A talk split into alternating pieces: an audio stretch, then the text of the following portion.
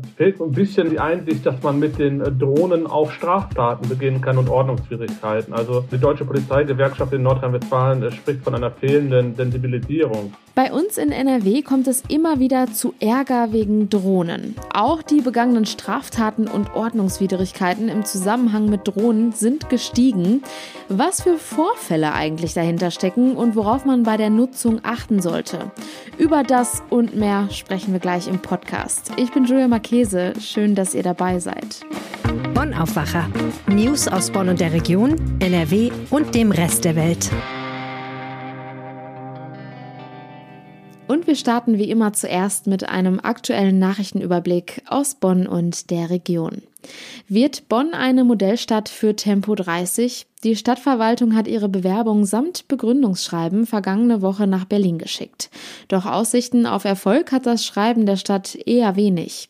Wie aus dem CSU geführten Ministerium zu hören war, werde Bonn ein ähnlich lautendes Antwortschreiben erhalten wie Freiburg und Darmstadt, nämlich eine Absage. Ein Sprecher des Bundesverkehrsministeriums erklärte, flächendeckende Tempo 30 Modellversuche könnten nicht angeordnet werden, da dies von den Vorschriften der Straßenverkehrsordnung abweichen würde.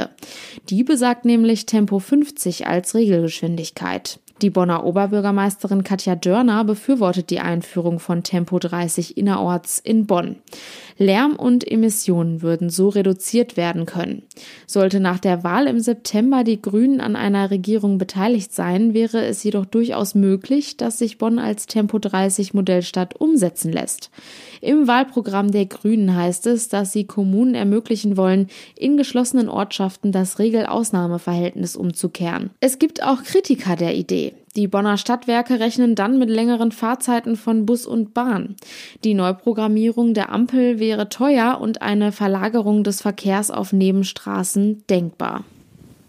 Eine neue Terrasse, ein neues Treehouse mit Kunstwerken aus Treibholz. Passend zu den heißen Sommertagen hat die Strandbar Bikini Beach am Bonner Boga wieder geöffnet. Bereits 2019 gelang es Jörg Grünewald und Benjamin Oppel, die Bonner Verwaltung von ihrem Konzept einer Loungebar am Rheinufer zu überzeugen. Bei der Gestaltung haben sich die zwei stilmäßig an Stränden in Tulum, Bali und Mykonos orientiert. Schon Wochen bevor die ersten Corona-Lockerungen möglich wurden, haben Grünewald und Oppel mit Zuversicht Übersicht in die Strandbar investiert. Auf der Sandfläche sind Liegestühle und Hängematten für 250 Gäste. Ein gläsernes Treehouse erinnert an einen holländischen Strandpavillon. An regnerischen oder kühlen Tagen sollen sich die Gäste dort entspannen können. Die Suche nach einer möglichen Leiche am Rheinufer in Bonn war bislang erfolglos. Nun gehen die Ermittler neuen Hinweisen nach. Gesucht wird eine Gruppe von Männern, die sich am späten Donnerstagabend am Rheinufer zwischen der Nordbrücke und dem Rheindorfer Hafen aufgehalten haben sollen. Diese waren mit Rollern unterwegs, die auf dem Leinpfad abgestellt worden waren. Donnerstagabend meldete sich ein Zeuge bei der Polizei. Er will beobachtet haben, wie eine Gruppe von Männern gegen 23 Uhr einen leblosen Körper in einen Abfallcontainer gelegt gelegt hätten. Polizisten fuhren direkt zum Rheinufer zwischen Nordbrücke und Rheindorfer Hafen, fanden aber weder die Gruppe noch einen Abfallcontainer vor. Auch konnte kein lebloser Körper entdeckt werden. Am Wochenende habe die Polizei dann Hinweise auf die nun gesuchte Gruppe von Männern erhalten. Diese soll sich am späten Abend am Rheinufer zwischen der Nordbrücke und dem Rheindorfer Hafen aufgehalten haben. Die Gruppe hatte mehrere Motorroller dabei. Ein Motorroller soll einen Anhänger ähnlich eines Bollerwagens gezogen haben. Um wen es sich bei den Männern handelt, kann die Polizei derzeit aber noch nicht sagen. Daher bitten Polizei und Staatsanwaltschaft um Hinweise. Kommen wir nun zu unserem heutigen Top-Thema. Achtung, Drohne.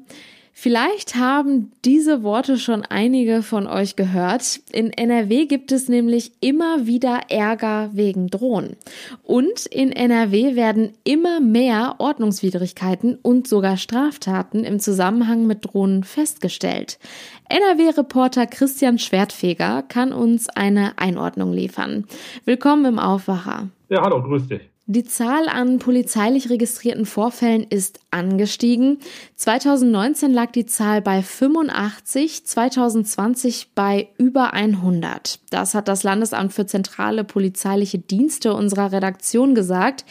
Was für Vorfälle sind das denn dann überhaupt? Ja, äh, die Palette reicht von den ganz bekannten halt an Flughäfen wo Laien einfach die Drohnen steigen lassen und dort eventuell den Flugverkehr äh, behindern, bis hin halt, dass auch ähm, kleinere Kinder in der Nachbarschaft halt einfach die Drohne hochsteigen lassen und dann übers Nachbargrundstück fliegen lassen, ohne eine Genehmigung natürlich zu haben für den Überflug. Und dann beschweren sich schon die ein oder anderen Nachbarn darüber. Und das ist natürlich nicht erlaubt. Wie teuer wird denn sowas, wenn ich meine Drohne beim Nachbarn fliegen lasse und der sich dann beschwert? Wir sprechen hier von Ordnungswidrigkeiten und von Straftaten. Ne? Wenn wir bei solchen Sachen jetzt hier einmal beim Nachbarn sind, da sind wir im Bereich, wenn es denn zur Anzeige gebracht wird, vielleicht von dem Bußgeld ab 50 Euro aufwärts. Kommt natürlich auch der Wiederholungsfall hinzu. Am Flughafen kann das bis zu 50.000 Euro kosten. Wir kennen ja diesen Sound von Drohnen. Es ist so ein Surren wie so ein übergroßes Insekt. Klingt zum Teil gefährlich. Es ist im besten Fall ja aber einfach ein ja, technisches Spielzeug. Wie kommt es jetzt dazu, dass der Ärger mit den Drohnen vermeintlich zunimmt? Ja, die sind halt sehr verfügbar. Ne? Man kann sie quasi überall kaufen, im Internet bestellen. Es gibt da so gut wie irgendwie keine Beschränkungen eigentlich. Ne? Die sind auch relativ einfach zu bedienen. Vielleicht noch im Vergleich zu den Anfangsjahren, wo man sich schon ein bisschen mehr damit auseinandersetzen äh, musste, äh, wird es immer leichter. Und äh, das wird in Zukunft noch leichter werden. Und Experten gehen auch davon aus, dass es weiter zunehmen wird. Es fehlt so ein bisschen halt, also äh, die Einsicht, dass man mit den äh, Drohnen auch Straftaten beginnen kann und Ordnungswidrigkeiten. Also die Deutsche Polizeigewerkschaft in Nordrhein-Westfalen äh, spricht von einer fehlenden Sensibilisierung.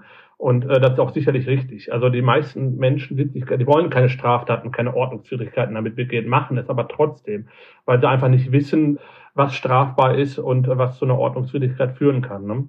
Da hilft auch mehr Aufklärung sicherlich weiter. Du hattest am Anfang die Flughäfen und die Gefahren von Drohnen in der Nähe angesprochen. Das habe ich auch so von früheren Diskussionen zu Beginn des Drohnenbooms in Erinnerung. Inwiefern spielt das auch heute noch eine Rolle? Wir haben ja relativ viele Flughäfen in NRW. Das spielt nach wie vor eine Rolle. Es gibt immer wieder Vorkommnisse an Flughäfen, wo äh, Drohnen hochsteigen. Und natürlich ist das auch ein äh, Schreckensszenario, was äh, die Polizei und die Sicherheitsbehörden intern skizzieren, dass dadurch auch ein Anschlag, ein terroristischer Anschlag verübt werden kann durch eine Drohne, insbesondere an Flughäfen. Die Polizei hat dementsprechend auch aufgerüstet und eigene Einheiten gegründet, um solche Drohnenanschläge zu verhindern. Wir haben hier im Aufwacher jetzt also gehört, es gibt einige Straftaten und Ordnungswidrigkeiten mit Drohnen in NRW. Drohnen müssen zum Beispiel 100 Meter Abstand zu Krankenhäusern, Bundesfernstraßen und Industrieanlagen halten. Wenn ich jetzt vorhabe, mir eine Drohne zu kaufen, was brauche ich dann für Voraussetzungen? Ja, es äh, hängt viel vom Gewicht der Drohne ab. Ab 250 Gramm bräuchte man schon einen sogenannten Drohnenführerschein. Ne? Der ist relativ einfach und schnell gemacht. Auf der Seite des Luftfahrtbundesamts gibt es äh, entsprechende Trainings dafür und auch Tests. Und das ist auch äh, Pflicht. Wenn die Drohne schwer wird, richtig schwer, so ab 5 Kilogramm, da braucht man zusätzlich noch äh, eine sogenannte Aufstiegsgenehmigung. Auf der einen Seite muss die Polizei Vorfälle mit Drohnen aufklären, auf der anderen Seite nutzt die Polizei selbst auch Drohnen. Dazu gab es auch ein spezielles Pilotprojekt. Was wurde da gemacht? Drohnen sind ja erstmal, äh, dass wir hier keinen falschen Zungenschlag reinkriegen, kein Teufelszeug. Ne? Sind sehr nützlich. Man kennt sie in den Filmen, die schönen Aufnahmen von oben. Ich glaube, äh, so Drohnen sind kaum noch wegzudenken heutzutage. Und das macht sich die Polizei natürlich auch zunutze. Also wenn wir äh, über Tatorte sprechen, da können, wird die Polizei halt mittlerweile auch Drohnen hoch in die Luft jagen, um sich einen Panoramaüberblick zu verschaffen, den Tatort zu vermessen. Und um das mal richtig zu testen, hat die Polizei Nordrhein-Westfalen und 16 ausgewählten Kreispolizeibehörden einen Piloten gestartet, also einen Testpilot, um zu gucken, ob das auch wirklich funktioniert in der Praxis. Und die sind zum Ergebnis gekommen, äh, das ist gut so. Und äh, so jetzt wird nach und nach bekommen die Polizeibehörden dann auch eine feste Drohne. Du sagtest, das Handling von Drohnen wird in Zukunft wahrscheinlich noch einfacher werden. Wird es dann in Zukunft auch noch andere Maßnahmen geben, damit es nicht zu Ordnungswidrigkeiten und Straftaten kommt, außer jetzt einem Führerschein? Also die Polizei kann ja äh, selbst nicht viel dazu machen, außer mehr kontrollieren. Können auch die Ordnungsbehörden in den Kommunen machen. Was eventuell noch vielleicht hinzukommt, ist, dass man beim Kauf einer Drohne registriert wird. Das ist jetzt nicht in Planung, das kann man nicht sagen, aber das sind Forderungen, die gibt es von einigen Seiten, unter anderem aus Reihen der Polizei, der Polizeigewerkschaft. Das ist dann Sache der Politik, sowas dann umzusetzen. Ne? Und da würde bestimmt erstmal ordentlich drüber diskutiert werden, bevor es zu einer Entscheidung käme. Christian Schwertfeger zu den Drohnenvorfällen in NRW. Vielen Dank. Nicht zu Dank. Gemeinsam mit den Kolleginnen und Kollegen in der Pause etwas in der Kantine essen gehen. Das gehörte für viele von uns vor dem Homeoffice zum Arbeitsalltag. Seit Beginn der Pandemie sind die Kantinen nun aber ganz geschlossen gewesen oder nur unter Einschränkungen geöffnet. Mit Blick auf die gesunkenen Corona-Fallzahlen und der Lockerung der Maßnahmen ist natürlich jetzt eine Besserung in Sicht. Trotzdem wird das Homeoffice uns vermutlich zum Teil auch noch weiterhin begleiten. Wie geht es dann also weiter mit den Kantinen in NRW? Und gibt es vielleicht sogar schon Lösungen für das Problem? Darüber spreche ich jetzt mit RP-Wirtschaftsredakteur Florian Rinke. Hallo. Hallo. Florian, wie ist denn die aktuelle Situation der Kantinen? Ja, du hast es gerade schon gut beschrieben. Ne? Die Lage ist ganz unterschiedlich. Manche Kantinen sind geschlossen, andere unter Einschränkungen geöffnet. Ähm, manche bieten nur To-Go-Essen an und äh, ja, da ist natürlich so ein bisschen die Frage, wie geht's dann weiter in Zukunft, weil äh, du hast es auch gerade schon richtig gesagt, in vielen Betrieben wird ja auch in Zukunft eine deutlich weitere äh, ja, Homeoffice-Regelung gelten. Das heißt, viele Mitarbeiter werden auch in Zukunft einfach deutlich mehr Zeit im, äh, in heimischen vier Wänden verbringen und dann eben nicht die Kantine besuchen können, wodurch natürlich da die ähm, Zahl der Essen deutlich sinken wird. Das würde natürlich für die Kantinen auch einiges verändern. Gibt es denn da schon Lösungen für, dass die ihren Betrieb aufrechterhalten können? Am Ende muss man das in jedem Einzelfall gucken. Ne? Also ich hatte mit Experten gesprochen und da sagten viele, dass sich gerade kleinere Betriebe dann in Zukunft wahrscheinlich einfach die Kantine nicht mehr leisten können äh, werden. Denn ähm, man muss ja sehen, eine Kantine ist schon jetzt in den meisten Fällen ein Zuschussgeschäft, damit die Preise halbwegs bezahlbar bleiben für die Mitarbeiter. Und ähm, ja, da wird es in Zukunft dann wahrscheinlich andere Lösungen geben. Also manche werden vielleicht einfach sagen, äh, dass sich die Mitarbeiter das Essen selber mitbringen sollen. Andere werden vielleicht auch auf Lösungen setzen, wie beispielsweise von äh, dem Leverkusener Unternehmen Mealmates, äh, mit denen ich gesprochen hatte. Die bieten so eine Kantine für alle an, die keine Kantine haben. Das heißt, die liefern warmes Essen pünktlich mittags und äh, die Mitarbeiter können sich das vorher wie in der Kantine in einem äh, Speiseplan aussuchen. Wenn man sich jetzt mal so manche Stellenanzeigen anschaut, dann sieht man schnell, dass auch viele mit einer guten Kantine und Essen zu günstigen Konditionen werben. Wird das künftig Folgen haben? Ja, das wird ist natürlich einmal so eine soziale Komponente, ne? Das, äh, wie du es am Anfang in deiner Einmoderation gesagt hast, ist äh, ja fördert den Austausch der Mitarbeiter, man unterhält sich, man ähm, hat so ein anderes Teamgefühl und das wird für Unternehmen, glaube ich, schon eine Herausforderung sein, dieses Gefühl irgendwie anders zu erzeugen, so dass es so einen Zusammenhalt in der Mitarbeiterschaft gibt. Aber auch, ähm, ja, auf der anderen Seite äh, ist es natürlich auch die Frage, wie geht's eigentlich weiter, wenn jetzt die Leute äh, dauerhaft oder zumindest überwiegende Zeit im Homeoffice verbringen? Aktuell wird das Essen in den Kantinen ähm, subventioniert und äh, ja oder auch mit so äh, mit so Gutscheinen oder sowas bezuschusst.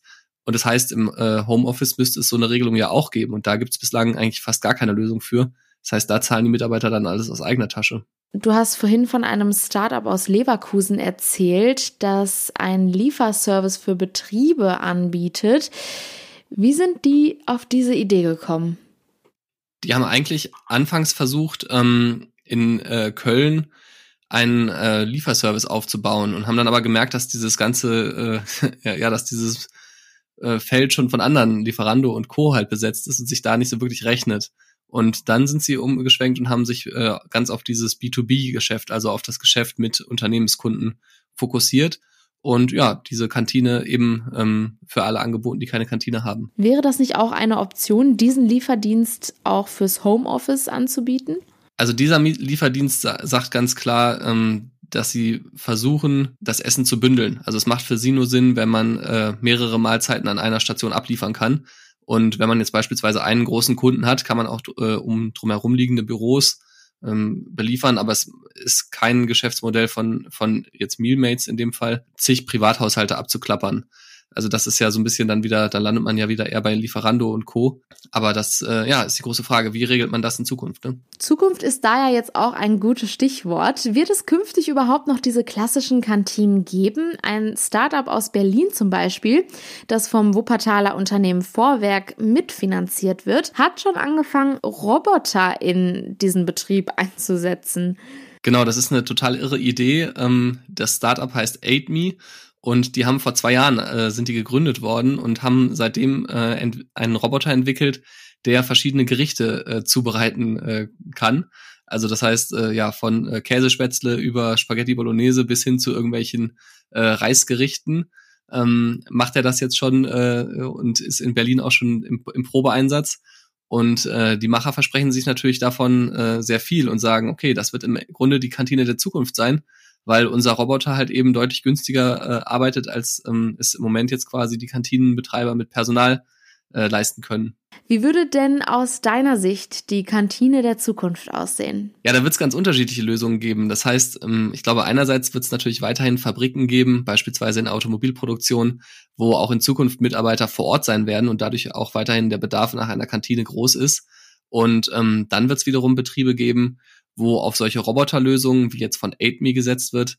Es gibt beispielsweise auch schon ähm, beim äh, Düsseldorfer Catering-Anbieter Klü die unter anderem den NRW-Landtag äh, bewirten. Ähm, da sind schon Lösungen im Einsatz, äh, wie so ein Salatautomat, wo dann verschiedene Salatsorten zusammengemischt werden. Und ähm, dann wird es wiederum äh, im dritten Fall vielleicht auch noch äh, irgendwie ganz andere Lösungen geben, über die wir jetzt noch gar nicht äh, oder an die wir jetzt noch gar nicht denken. Oder zum Beispiel auch so, so eine Art ähm, ja, Kühlschrank. Da gibt's von HelloFresh, die kennt man jetzt ja auch als diese Kochboxenversender. Ähm, da gibt's jetzt auch schon eine Lösung, HelloFresh Go, seit einiger Zeit. Das heißt, die liefern ähm, ja frisch zubereitete Speisen oder frische Speisen und packen die in so einen Kühlschrank, wo die Mitarbeiter sich die dann vor Ort einfach äh, ziehen können.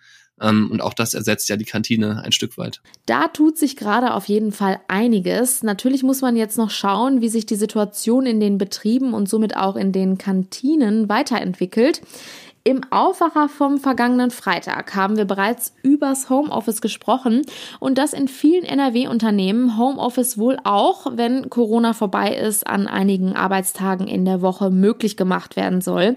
Falls ihr den Podcast noch nicht gehört habt und das gerne nachholen wollt, stelle ich euch den Link dafür in die Show Notes. Vielen Dank, Florian Rinke, für die Infos. Ja, gerne. Und diese Themen sind heute außerdem noch wichtig. Nach dem Schwimmunfall am Wochenende in Duisburg, bei dem zwei Freundinnen beim Baden im Rhein von der Strömung mitgerissen wurden, sind zwei Leichen im niederländischen Waal gefunden worden. Die bisher vorliegenden Personenbeschreibungen entspreche den beiden vermissten Mädchen, teilte die Polizei mit. Ein DNA-Test soll nun Gewissheit bringen. Am Montagabend lag bislang noch kein Ergebnis vor. Im Rheinland haben Bahnhofstester den Zustand von jedem zehnten Bahnhof am Haltepunkt laut einer neuen Untersuchung als nicht akzeptabel bewertet. Das geht aus dem Saisonbericht der Nahverkehr Rheinland GmbH, kurz NVR, für das Jahr 2020 hervor. Die Tester hatten im Herbst letzten Jahres insgesamt 200 Nahverkehrsstationen unter die Lupe genommen. In der besten Kategorie akzeptabel landeten 126 Stationen also etwa 63 Prozent. Die Bergung von E-Scootern aus dem Rhein in Köln könnte bereits am 28. und 29. Juni starten. Das teilte die Plattform Shared Mobility mit. Beauftragt sei eine unter Wasserdrohnen spezialisierte Firma aus den Niederlanden. Innenminister Herbert Reul stellt heute den NRW-Verfassungsschutzbericht für das Jahr 2020 vor. Die Pressekonferenz dazu findet in Düsseldorf statt. Zum Schluss noch ein kurzer Blick aufs Wetter. Das bleibt auch weiterhin etwas kühler und nicht so sonnig wie noch vor ein paar Tagen.